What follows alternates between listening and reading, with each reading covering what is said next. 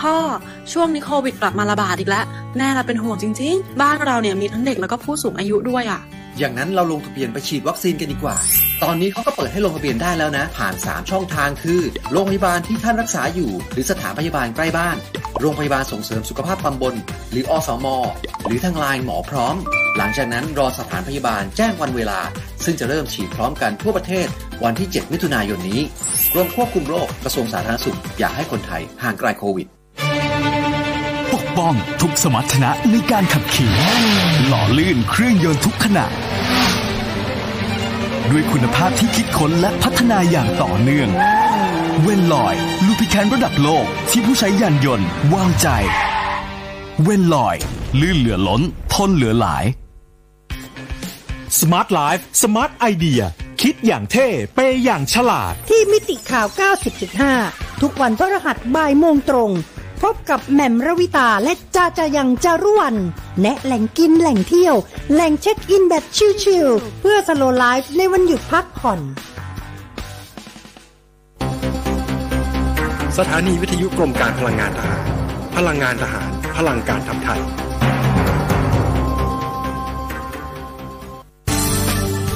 รายการ Insider Talk โดยธนงขันทองและทีมงาน น้ำมันเครื่องเวลลอย เวลลอย ลื่นเหลือล้น ทนเหลือหลาย สวัสดีครับ ขอต้อนรับเข้าสู่รายการ Insider Talk ครับ พบคุณอีกเช่นเคยนะครับ ทุกวันจันทร์ถึงศุกร์ระหว่างเวลา7นาฬิกา30นาทีถึงเวลา8นาฬิกาทางวิธีข่าว 90.5ดำเนินรายการโดยผมธนงขันทองและทีมงาน ดรลุกมองชางยิเนียซึ่งเป็นนักชีววิทยาชาวฝรั่งเศส รวมทั้ง ผู้ที่ชนะรางวัลโนเบลในสาขานี้นะครับได้ออกมาเตือนว่าการฉีดวัคซีน ในช่วงที่มีการระบาดของโควิดหนัก ๆ อย่างนี้ เหมือนกับเป็นการสิ้นคิดนะครับหรือว่าเป็นความผิดพลาดครั้งประวัติศาสตร์เลยทีเดียว เพราะว่ามันสร้างสายพันธุ์ไวรัสใหม่ขึ้นมา แล้วก็นำไปสู่การเสียชีวิต จากเชื้อโรคตัวนี้นะครับ นี่คือรายงานจาก Live Site News นะครับ ซึ่งได้เอาคำสัมภาษณ์ของนักชีววิทยาชาวฝรั่งเศสคนนี้นำมาเผยแพร่นะครับ โดยลุกมองจเนียร์นะครับ บอกว่ามันเป็นความผิดพลาดครั้งใหญ่หลวงเลยทีเดียวใช่หรือไม่ ความผิดพลาดทางด้านวิทยาศาสตร์ รวมทั้งความผิดพลาดทางด้านการแพทย์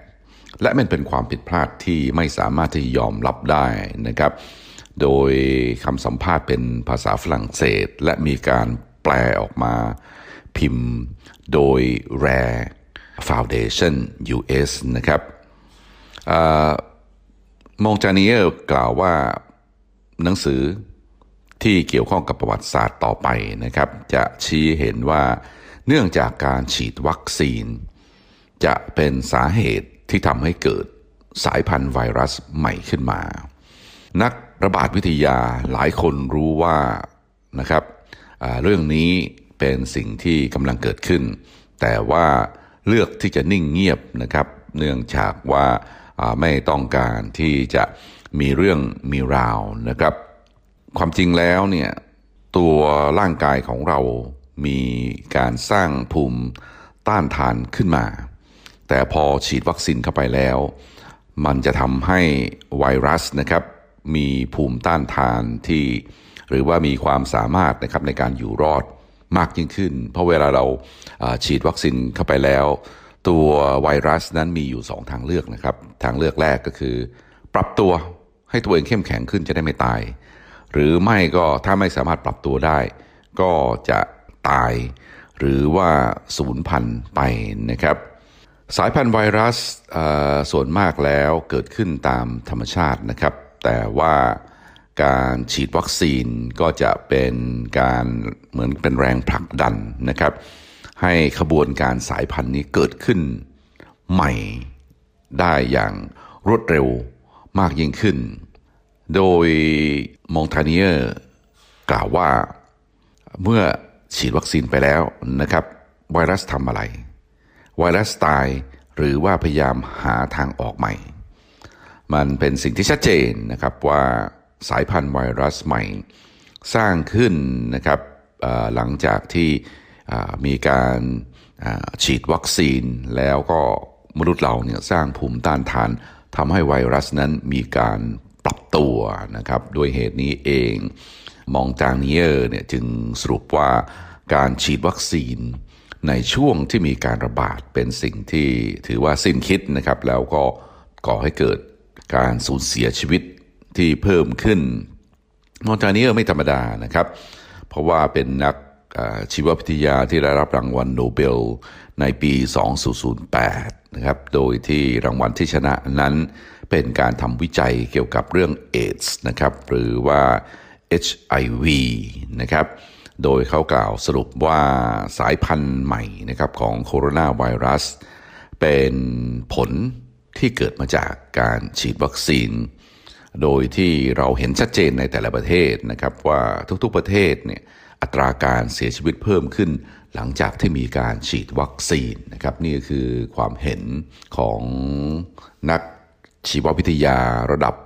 โลกนะครับระดับ ที่ชนะรางวัลโนเบลจากประเทศฝรั่งเศส มาฟังความเห็นอีกท่านผู้หนึ่งนะครับ จากมหาวิทยาลัย Johns Hopkins University นะครับ ซึ่งอยู่ในคณะแพทย์นะครับ โดยเขาออกมาบอกว่าครึ่งหนึ่งนะครับมากกว่าครึ่งด้วยซ้ำไปของคนอเมริกัน สามารถที่จะสร้างภูมิต้านทานธรรมชาติได้นะครับกับโคโรนา ไวรัสนะครับ และก็ตอนนี้สถานการณ์ในเรื่องการบริหารจัดการเรื่องโคโรนาไวรัสของสหรัฐอเมริกา ถือว่าเป็นความล้มเหลวครั้งใหญ่เลยทีเดียวนะครับ รวมทั้งเป็นความล้มเหลวทางด้านการแพทย์อีกด้วย ผู้ที่ออกมากล่าวในเรื่องนี้ก็คือดรมาร์ตี้มาคารีนะครับ แห่ง คณะแพทย์ของมหาวิทยาลัยจอห์นสอปกินส์เราทราบพอดีนะครับ มหาวิทยาลัยจอห์นสอปกินส์ได้รับเงินจากมูลนิธิ Bill and Melinda Gates Foundation ค่อนข้างที่จะมากนะครับ เพื่อที่จะจัดทำดัต้าเบสเกี่ยวกับเรื่องการระบาดของโคโรนาไวรัสในช่วงที่ผ่านมา ตามปกติแล้ว ตัวเลขหรือว่าผู้ที่จะทำการรายงานเกี่ยวกับการระบาดของไวรัสในแต่ละประเทศเป็นหน้าที่ของ WHO หรือว่าองค์การอนามัยโลก แต่ว่า Johns Hopkins University นะครับอยู่ดีๆ เข้ามาอาสาทำเรื่องนี้และสื่อต่างๆ ทั้งหลาย หน่วยงานต่างๆ ทั้งหลายทั่วโลก ก็อ้างอิงนะครับรายงานของ Johns Hopkins University เกี่ยวกับจำนวนผู้ติดเชื้อ ผู้ที่เสียชีวิต หรือว่าผู้ที่ติดเชื้อแล้วแล้วก็หายในแต่ละประเทศนะครับ ซึ่งมีการอัปเดตกันอย่างต่อเนื่องเลยทีเดียว ดร. Marty Makary นี่ออกมาให้สัมภาษณ์นะครับ โดยบอกว่าภูมิต้านทานของมนุษย์เราเนี่ยที่เกิดขึ้นตามธรรมชาติเนี่ยยังคงทำงานอยู่นะครับ เพราะฉะนั้นเองมันเป็นสิ่งที่ไม่ถูกต้องนะสำหรับใครก็ตามที่ไปต่อว่าต่อขานนะครับผู้ที่ไม่ต้องการที่จะฉีดวัคซีนนะครับ เนื่องจากว่าพวกเขา ก็ฟื้นนะครับจากเรื่องของไวรัสไปเรียบร้อยแล้ว ทางดรมาร์ตี้มาคารีนะครับก็มีการวิพากษ์วิจารณ์นะครับหน่วยงาน CDC นะครับ Center for Disease Control and Prevention นะครับว่าออกมาให้คำแนะนำเกี่ยวกับเรื่องการฉีดวัคซีน เกี่ยวกับเรื่องแนวการปฏิบัติตัว ในช่วงการระบาดของโคโรนาไวรัสนะครับว่าไม่น่าเชื่อถือนะครับโดยมีการเปลี่ยนนะครับ guideline นะครับหรือว่าแนวคำแนะนำเพราะฉะนั้นเองให้คนอเมริกันนะครับเพิกเฉยหรือว่าอย่าไปใส่ใจนะครับกับคำแนะนำของ CDC ต่อไปนะครับ โดยดร. Marty Makary กล่าวย้ำว่ามีข้อมูลมากมายนะครับ เกี่ยวกับภูมิต้านทานตามธรรมชาตินะครับ ซึ่งภูมิต้านทานทางธรรมชาตินี้มีมากกว่า ผู้ที่ฉีดวัคซีนนะครับ ตอนนี้นะครับในแวดวงทางด้านชีววิทยาระบาดวิทยา หรือว่าทางด้านการแพทย์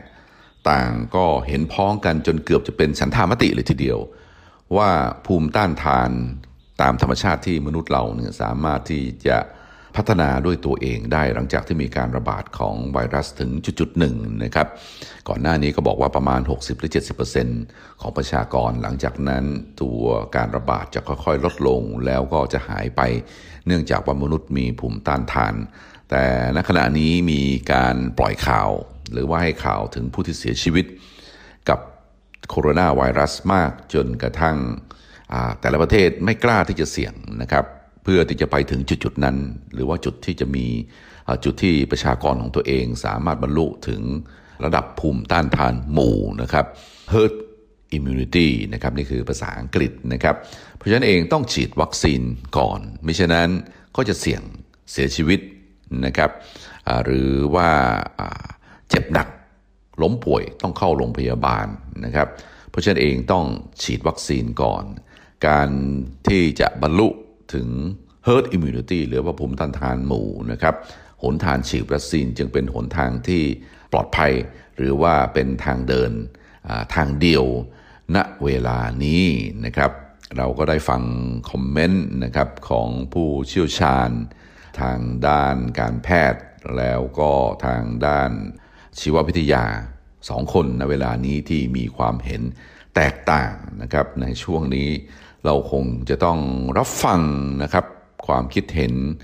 ของคนหลายๆ คนนะครับ ไม่ใช่ว่าเรื่องของการระบาดของไวรัสจะเป็นการผูกขาดของหน่วยงานใดหน่วยงานหนึ่งนะครับ เพราะเพราะว่าที่ผ่านมาเราจะเห็นว่าองค์การอนามัยโลกนะครับ บริษัทยา สื่อต่างๆของโลกนะครับ โดยเฉพาะยิ่งค่ายซีน NBBC Facebook นะครับ YouTube Google สื่อต่างๆทั้งหลายทั้งโลกนี้ต่างก็รายมีความคิดเห็นไปในทางเดียวกันนะครับ ว่าจะต้องมีการฉีดวัคซีนสำหรับมนุษย์ทุกคนบนโลกนี้นะครับ เพื่อที่จะป้องกันการระบาดของโคโรนาไวรัส เพื่อที่จะป้องกันไม่ให้คนเจ็บหนัก หรือว่าต้องถึงเข้าขั้นเข้าโรงพยาบาล โดยที่รายงานในเชิงลบของ การฉีดวัคซีนจะมีน้อยมากไม่ไม่สมสัดส่วนกันนะครับ แม้ว่าจะมีรายงานว่ามีผู้ที่เสียชีวิตนะครับ จากการฉีดวัคซีนเป็นจำนวนที่น่าตกใจเหมือนกันนะครับออย่างรายการของนายทักเกอร์นะครับของ Fox News นะครับผู้ดำเนินรายการที่มีชื่อเสียงนะครับได้ออกมา เอารายงานของ CDC มาชี้ด้วยซ้ำนะครับว่าการฉีดวัคซีนของสหรัฐอเมริกาในช่วงปลายปีที่แล้วมาจนถึงช่วงเดือนเมษายน ปรากฏว่ามีคนอเมริกันเสียชีวิตเป็นจำนวนมากนะครับ เฉลี่ยแล้วประมาณวันละ 30 คนจากการฉีดวัคซีน แต่ว่าตัวเลขนี้นะครับหรือว่ารายงานนี้จะถูกกลบนะครับแม้ว่าจะมี Data ข้อมูลอยู่ ต่อไปหรือว่าณปัจจุบันนี้นะครับ ถ้าหากว่ามีรายงานว่าผู้ที่ฉีดวัคซีนแล้ว มีผลข้างเคียงที่รุนแรง หรือแม้กระทั่งเสียชีวิตนะครับจากการฉีดวัคซีน เนื่องจากว่าร่างกายภูมิต้านทานของมนุษย์เราแต่ละคนไม่เหมือนกันนะครับ บางคนอยู่ดีๆ ก็แพ้ยาตัวนี้ บางคนก็แพ้ยาตัวนั้น บางคนก็เป็นโรค เบาหวานเป็นโรคประจำตัว เพราะฉะนั้นเองการฉีดวัคซีนตัวเดียวนะครับกับประชากรที่มีที่มีร่างกายนะครับที่มีความสามารถในการรับวัคซีนเนี่ยไม่เหมือนกันนะครับ เพราะฉะนั้นมีความเสี่ยง แต่ว่าขณะนี้จะไม่มีการพูดเกี่ยวกับเรื่องนี้นะครับ เพราะว่ากระแสของการฉีดวัคซีนค่อนข้างที่จะรุนแรง ใครไม่ฉีดวัคซีนนี่ก็จะถูกโจมตีนะครับว่าไม่มีความรับผิดชอบ เพราะว่าอาจจะ เป็นตัวพาหะนำพา ตัวไวรัสไปให้คนอื่นก็ได้ ให้มีความเสี่ยงก็ได้ เรื่องของภูมิต้านทานของร่างกายมนุษย์เราที่สร้างขึ้นมาเอง เป็นทฤษฎีที่ถูกกลบไปนะครับ ว่าไม่มีทางที่จะต้านทานตัวไวรัสตัวนี้ได้นะครับ ที่อเมริกาอย่างที่ได้เรียนผู้ฟังได้ทราบนะครับ เฉลี่ยแล้วคนตายประมาณ 30 คน นะครับต่อวันเลยทีเดียวจากการฉีดวัคซีน ถึงแม้ว่าจะเป็นตัวเลขที่ไม่มากในสายตาของผู้ที่บริหารนะครับ แต่เอาเข้าจริงแล้วชีวิตของมนุษย์เราก็ไม่ควรที่จะเอามาเสี่ยงนะครับ รายงานที่เกี่ยวข้องกับผลกระทบในเชิงลบนะครับของผลข้างเคียงของการฉีดวัคซีนเนี่ยจะถูกพูดง่ายว่ากลบ หรือว่าถูกลบนะครับออกจากโซเชียลมีเดียนะครับ โดยจะบอกว่าเรื่องนี้เป็นเรื่องเป็นข่าว fake news นะครับหรือว่าเป็นข่าวลือ เพราะว่าผู้ที่เสียชีวิตอาจจะเสียชีวิตจากโรคอื่นก็ได้นะครับ ไม่มีทางที่จะสืบหรือว่าไม่มีทางที่จะสาวไปถึงว่าการเสียชีวิตนั้นมาจากการฉีดวัคซีน อันนี้ก็เป็นสิ่งที่ เราก็ต้องใช้ความระมัดระวังนะครับในการเสพข่าวหรือว่าต้องมีข้อมูลเพิ่มเติมนะครับ องค์การอนามัยโลกนะครับได้มีการเปลี่ยนนะครับคำจำกัดความของ herd immunity หรือว่าภูมิต้านทานหมู่นะครับ โดยก่อนหน้านี้นะครับนักวิทยาศาสตร์เนี่ยส่วนมากนะครับ เชื่อว่าถ้าหากว่าปล่อยให้ไวรัสกระจาย ไปยังประชาชนนะครับหมู่มากถึงจุดจุดหนึ่งแล้วนะครับ จะเกิดภูมิต้านทานหมู่ แต่ว่าตอนนี้นะครับทางองค์การอนามัยโลกบอกว่าภูมิต้านทานหมู่เกิดขึ้น จากการฉีดวัคซีนเท่านั้นในอดีตเราก็เห็นนะครับว่าอย่างเช่นซาร์สเนี่ยซึ่งมีความรุนแรงค่อนข้างที่จะมากเหมือนกันนะครับโรคซาร์สในอดีต มีการออกมาระบาด แต่ว่าก็ระบาดเป็น ย่อมๆนะครับบางจุดนะครับ หลังจากนั้นเองโรคซาร์สก็หายไป โดยที่ไม่มีการฉีดวัคซีนนะครับ ก็เชื่อว่ามีหลายคนติดตัวไวรัสซาร์สนะครับ แต่ว่าไม่แสดงอาการหรือว่ามีภูมิต้านทาน ในขณะเดียวกันตัวโคโรนาไวรัสหรือว่าโควิด -19 ที่เรากำลังเผชิญอยู่ณเวลานี้นะครับ มีหลายคนนะครับติดแต่ว่าไม่ได้แสดงอาการนะครับ พูดง่ายว่าร่างกายสามารถที่จะสร้าง ภูมิต้านทานได้นะครับ โดยที่ไม่ได้ฉีดวัคซีน อันนี้ก็มีเป็นจำนวนมากอยู่นะครับ แต่ว่าไม่มีการพูดถึงนะครับ จะมมีความพยายามนะครับของวงการแพทย์ หรือว่าหน่วยงานรัฐบาลนะครับ มีแรงกดดันให้ทุกคนต้องฉีดวัคซีนเพื่อที่จะป้องกันการระบาดนะครับของ ไวรัสณเวลานี้นะครับเมืองไทยเราเองตอนนี้การฉีดวัคซีนในของสัดส่วนประชากรก็ยังไม่เยอะอยู่นะครับแต่ว่าเนื่องจากว่าตัววัคซีนที่นำเข้ามายังมีไม่พอนะครับโครงการฉีดวัคซีนให้ประชาชนก็ต้องเลื่อนออกไปอยู่ณเวลานี้ มาฟังความเห็นของประธานาธิบดีวลาดิเมียร์ปูตินของรัสเซียบ้างนะครับวลาดิเมียร์ปูตินได้ออกมาบอกว่า เรื่องการฉีดวัคซีนภาคบังคับนะครับ เป็นสิ่งที่ทางรัสเซียไม่สามารถที่จะประกาศ หรือว่าบังคับใช้ในประเทศรัสเซียได้ เนื่องจากว่ามันขึ้นอยู่กับประชาชนแต่ละคนนะครับ จะช่างใจในเรื่องความเสี่ยงอย่างไร ในเรื่องของโอกาสที่จะติดโควิดนะครับ โดยที่ไม่ได้ฉีดวัคซีนนะครับ โดยปูตินออกมากล่าวย้ำจุดยืนของตัวเองอีกครั้งหนึ่งนะครับ โดยบอกว่าการฉีดวัคซีนภาคบังคับ เป็นสิ่งที่ไม่ถูกต้อง ไม่สมควร และไม่สามารถที่จะประกาศให้มีการบังคับใช้ในประเทศรัสเซียได้ ประชาชนชาวรัสเซียนะครับจำต้องตระหนักให้ดีถึงความจำเป็นนะครับของการฉีดวัคซีน ว่าถ้าหากว่าไม่ฉีดแล้ว นะครับตัวเองอาจจะมีความเสี่ยงนะครับว่าจะมีล้มป่วยลงไปรุนแรง หรือว่าอาจจะเสียชีวิตก็ได้นะครับนั่นก็เป็นความเป็นไปได้นะครับ เพราะฉะนั้นเองจุดยืนของปูตินเนี่ยค่อนข้างที่จะที่จะชัดเจนนะครับให้ประชาชนเลือกเองว่าจะฉีดหรือไม่ฉีด ถ้าไม่ฉีดนะครับอาจจะไม่เป็นไรก็ได้ แต่ว่าก็มีโอกาสที่จะล้มป่วยลงไป ต้องเข้าโรงพยาบาล หรือว่าอาจจะเสียชีวิต ก็ได้นะครับ ในช่วงที่ผ่านมานะครับทางประเทศรัสเซียเองมีผู้ติดเชื้อโคโรนาไวรัสไปแล้ว 5 ล้านคนนะครับ และมีผู้เสียชีวิตไปแล้วนะครับ119,000 คน ทีนี้ในเรื่องของการเสียชีวิตจากโควิด -19 เราก็ต้องระมัดระวังหรือว่าใช้วิจารณญาณให้ดีนะครับ เพราะว่า เรื่องการเก็บข้อมูล เป็นสิ่งที่ค่อนข้างที่จะระบุเจาะจงเนี่ยค่อนข้างที่จะลำบากนะครับ เพราะว่าการเสียชีวิตจากโควิดมีอยู่ 2 ประการนะครับ ก็คือเสียชีวิตด้วยโควิด หรือเสียชีวิตตอนที่มีโควิด อันนี้มันแตกต่างกันนะครับจำนวนคนที่เสียชีวิตโดยตรงนะครับจากโควิด ก็คือเป็นโควิดแล้ว ไวรัสลงปอดแล้วเกิดผลที่ตามมานะครับ แล้วก็เสียชีวิต อันนี้ตัวเลขค่อนข้างที่จะน้อยนะครับ แต่ว่ามีผู้ที่เสียชีวิตโดยที่มีโรคอื่นอยู่แล้วนะครับ เช่นโรคหัวใจโรคความดันโรคปอดอโรคน้ำตาลนะครับ สูงเบาหวานอะไรอย่างนี้นะครับ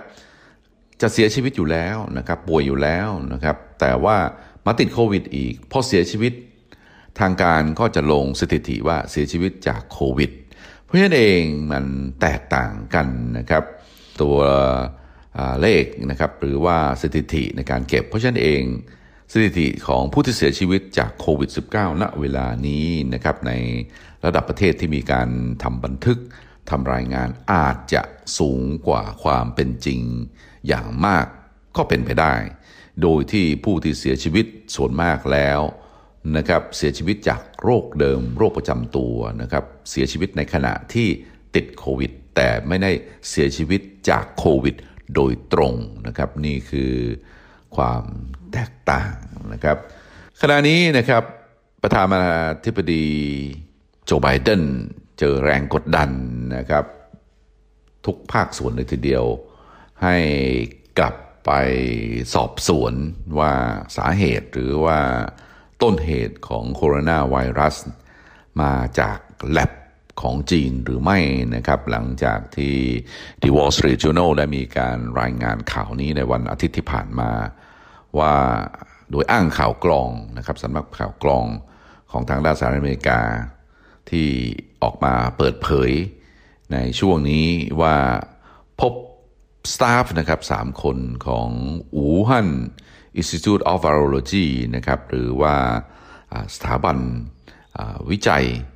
ไวรัสของเมืองอู่ฮั่นนะครับล้มป่วยลง 3 คนในช่วงเดือนพฤศจิกายนปี 2019 นะครับก่อนที่ทางการจีนจะมีการรายงานอย่างเป็นทางการนะครับ ว่าพบผู้ป่วยที่เป็นไวรัสรายแรกนะครับเคส zero นะครับรายแรกในเดือนธันวาคมนะครับ แต่อย่างไรก็ตามนะครับรายงานของ Wall Street Journal ก็ไม่ได้ระบุนะครับว่าสตาฟสามคนนั้นชื่ออะไรนะครับผู้ชายกี่คนผู้หญิงกี่คน ต้องเข้ารับรักษาที่โรงพยาบาลโรงพยาบาลอะไร ก็ไม่ได้มีการระบุนะครับโดยมีการกล่าวลอยๆนะครับต่อเนื่องมาจากรายงานของ State Department หรือว่ากระทรวงการต่างประเทศ ของสหรัฐที่เชื่อว่านะครับว่าต้นเหตุของไวรัสที่ระบาดที่อู่ฮั่นน่าที่จะมาจากแลบ นะครับ มันรั่วออกมานะครับ โดยอาจจะเป็นเรื่องของอุบัติเหตุก็ได้นะครับ ซึ่งเป็นรายงานที่สวนทางกันก่อนหน้านี้นะครับ โดยทางฮูหรือว่านักวิทยาศาสตร์ส่วนมากในช่วงที่มีการระบาดตั้งแต่ปีที่แล้ว จะเชื่อนะครับในทฤษฎีที่ว่าไวรัสอูฮั่นนี้นะครับเกิดขึ้นตามธรรมชาติก็คือระบาดจากสัตว์สู่คน ส่วนระบาดเมื่อไหร่ไม่มีใครทราบนะครับ ทฤษฎีคือว่าระบาดจากอ่าค้างคาวนะครับ บางคนก็บอกว่าระบาดจากแพงโกลิงนะครับประเภทหนึ่ง ซึ่ง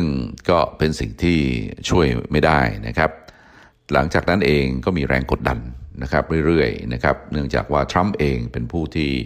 ออกมากล่าวหานะครับว่าจีนจะต้องรับผิดชอบเกี่ยวกับเรื่องอไวรัสตัวนี้ โดยเรียกไวรัสตัวนี้ว่า China ไวรัสนะครับ Chinese ไวรัสและจีนเองปกปิดความจริงนะครับ แล้วก็องค์การอนามัยโลก ก็ร่วมมือกับจีนในการปกปิดความจริงในเรื่องนี้นะครับโดยเหตุนี้ทรัมป์จึงถือเป็นเหตุนะครับ ในการที่ถอนความช่วยเหลือ หรือว่าขอถอนตัวจากการเป็นสมาชิกขององค์การอนามัยโลกนะครับ เพื่อสร้างเป็นข่าว แต่พอมาตอนนี้นะครับเปลี่ยนประธานาธิบดีเป็นนายโจไบเดนสหรัฐอเมริกาขอกลับมาเป็นสมาชิกขององค์การอนามัยโลกอีกครั้งหนึ่ง และการกลับมาครั้งนี้นะครับของนายโจไบเดนมาพร้อมกับอ g e n d a หรือว่าวาระที่ต้องการสอบสวนต้นต่อของไวรัส ว่าหลุดออกมาจากแลบของเมืองอู่ฮั่นหรือไม่นะครับ ซึ่งก็ถือว่า เป็นความพยายามของทางด้านสหรัฐอเมริกานะครับที่จะเล่นงานจีนนะครับโดยที่จีนมีการตอบโต้ก่อนหน้านี้แล้วว่าทำไมไม่ไปสอบสวนเหมือนกันนะครับว่าตัวไวรัสนี้อาจจะหลุดออกมาจากแลบที่ค่ายทหาร Fort Detrick นะครับซึ่งเป็นแล็บของทหารของเพนตากอนที่มลรัฐแมริแลนด์ที่มีการทำรั่วเกิดเหตุรั่วไหล ในปี 2019 นะครับทำให้หน่วยงาน CDC ต้องไปสั่งปิด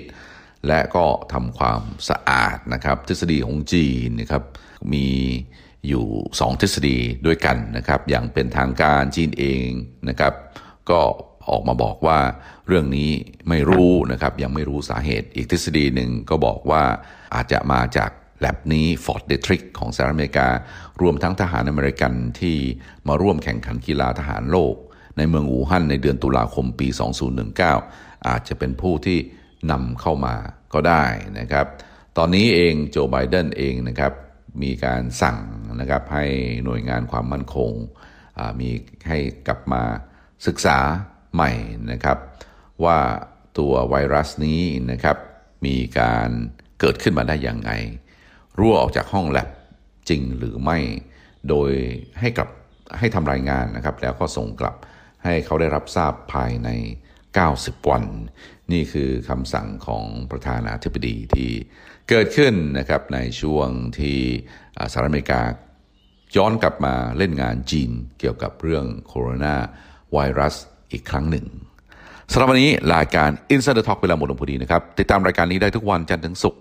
เวลาเดียวกันนี้ทางมิติข่าว 90.5สำหรับวันนี้ขอลาไปก่อนสวัสดีครับ